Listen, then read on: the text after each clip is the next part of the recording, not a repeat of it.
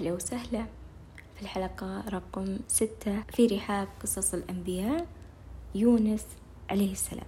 يونس عليه السلام في بطن الحوت في ظلمات البحر ردد لا إله إلا أنت سبحانك إني كنت من الظالمين. فاستجاب له الله سبحانه وتعالى لأن ربي قريب مجيب سميع الدعاء. كثرة التسبيح تزيل الهم تعين على استجابة الدعاء وفيها الأجر العظيم من الله سبحانه وتعالى. وهنا وجب أن نوثق أن الله سبحانه وتعالى أمرنا في الآية الكريمة فاصبر على ما يقولون وسبح بحمد ربك قبل طلوع الشمس وقبل غروبها ومن آلاء الليل فسبح وأطراف النهار لعلك ترضى. لاحظ هنا كيف استوعب التسبيح سائر اليوم.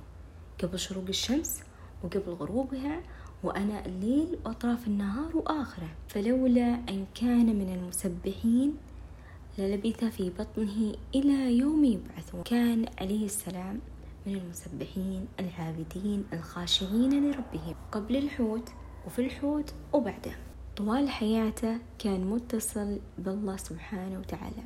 وحنا بعد واجب ولازم أن نعرف ونتعلم ونؤمن أن أسمى وأثمن والواجب وأقوى هدف لنا في هذه الحياة أن تكون صلتنا بالله سبحانه وتعالى وعلاقتنا بالله سبحانه وتعالى قوية ومتينة. لأن الله سبحانه وتعالى إذا كان نصب عينيك أنت دايما بتعرف الطريق الصح وبتلهم الحكمة والثبات حتما. وبيرزقك الله سبحانه وتعالى الفرح والفرج والسرور. كون مع الله يعني أن تعرف الوجهة الصحيحة دائما مسلمين له مفوضين جميع أمورنا صغيرها وكبيرها دقها وجلها إليه سبحانه وتعالى.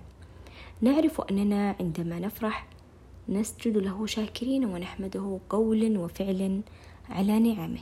وعندما نحزن ونضيق نلتجأ إليه سبحانه إلى أن ينكشف الفرج وتنتهي الغمة. الحياة متقلبة. يوم لك ويوم عليك. وإذا ما اطمأن قلبك بالله تنهك وتتعب أضعاف تعبك. على العكس تماما حينما تدرك ويطمئن قلبك أنه حتى أقدارنا المؤلمة وإن كان في ظاهرها شر في داخلها حتما تكمن الخيرة. مع الظروف الصعبة تقوى وتسقل شخصيتك. تصبح أفضل دائما لاستقبال ما هو أجمل وأفضل؟